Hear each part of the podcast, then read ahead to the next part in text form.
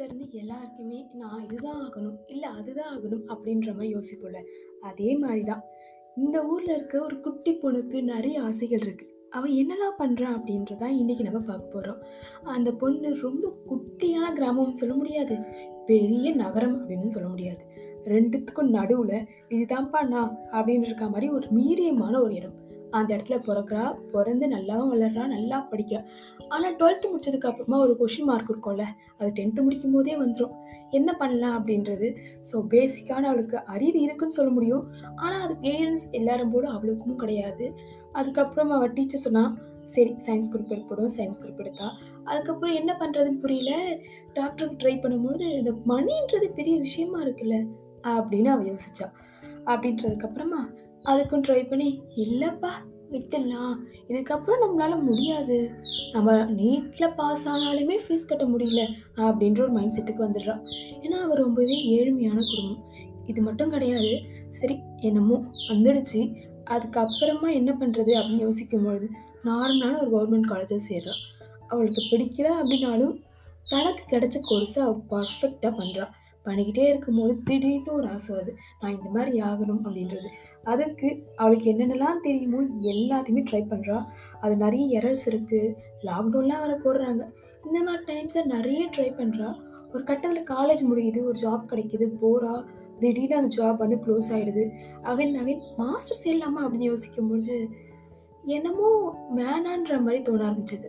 ஏன்னா, ஒரு மாசம் அனுபவிச்ச ஒரு பிரச்சனையோட விளைவு 1 1/2 வருஷம் வரைக்கும் தாக்கும்னு அவளுக்கு தெரியாது. அடுத்த 1 1/2 வருஷம் அவளால சர்வைவே பண்ண முடியல. கிட்டத்தட்ட அந்த 1 1/2 வருஷம் அப்படின்றது நரகத்துக்கு சமமானது. அவள் அதையுமே பேடல் பண்ணி வந்தா.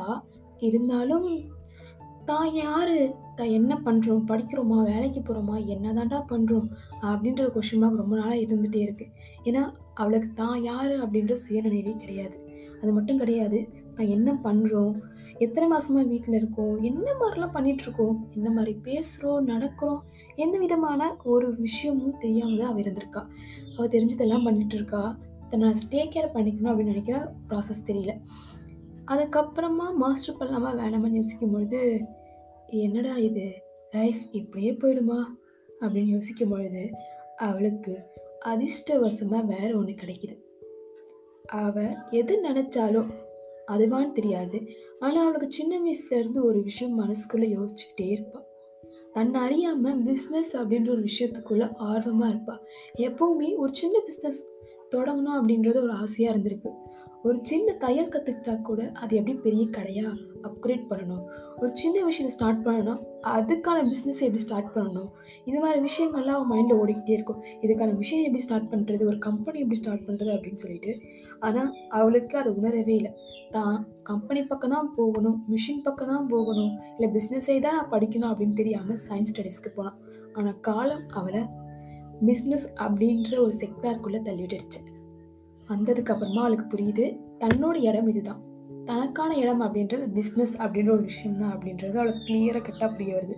அதுக்கப்புறம் அவள் பிஸ்னஸ் நோக்கி போக ஆரம்பிக்கிறான் இந்த மாதிரி தான். ஒவ்வொருத்தர் வாழ்க்கையிலையுமே தான் என்ன பண்ணுறோம் அப்படின்னு தெரியலனாலும் நிறைய கஷ்டங்கள் வரும். அதுக்கப்புறம் எண்ட் ஆஃப் த டே ஒரு டார்ச் லைட் மாதிரி சில விஷயங்கள் வரும் அப்படின்னு சொல்லுவாங்கல்ல. இந்த கதையை படிக்கும்போது எனக்கு அப்படி தான் தோணுச்சு. இது வந்து ஜெயகாந்தன் அவங்க எழுதின ஒரு சின்ன சிறுகதை புத்தகத்தில் இருக்கக்கூடிய ஒரு பார்ட்டான ஒரு கதை. ஸோ அந்த கதை தான் கூட ஷேர் பண்ணியிருக்கேன். இந்த கதை உங்களுக்கு பிடிச்சிருக்கும் அப்படின்னு நினைக்கிறேன். ஏன்னா, நம்ம லைஃப்பில் எப்போவுமே சில விஷயங்கள் நடக்கும்பொழுது, என்னடா இது நடக்குது அப்படின்ற மாதிரி தோணியிருக்கலாம். என்னடா இந்த வாழ்க்கை இப்படி நம்மக்கிட்ட நம்ம நினைக்கிறதுலாம் கரெக்டாக அப்படின்ற மாதிரி பல விஷயங்கள் தோணியிருக்கலாம். ஸோ இந்த மாதிரி விஷயங்கள்லாம் தோணும்பொழுது, எப்பவுமே நான் படிக்கிற ஒரு சிறுகதை அப்படின்னா இதுவாக தான் இருக்கும்.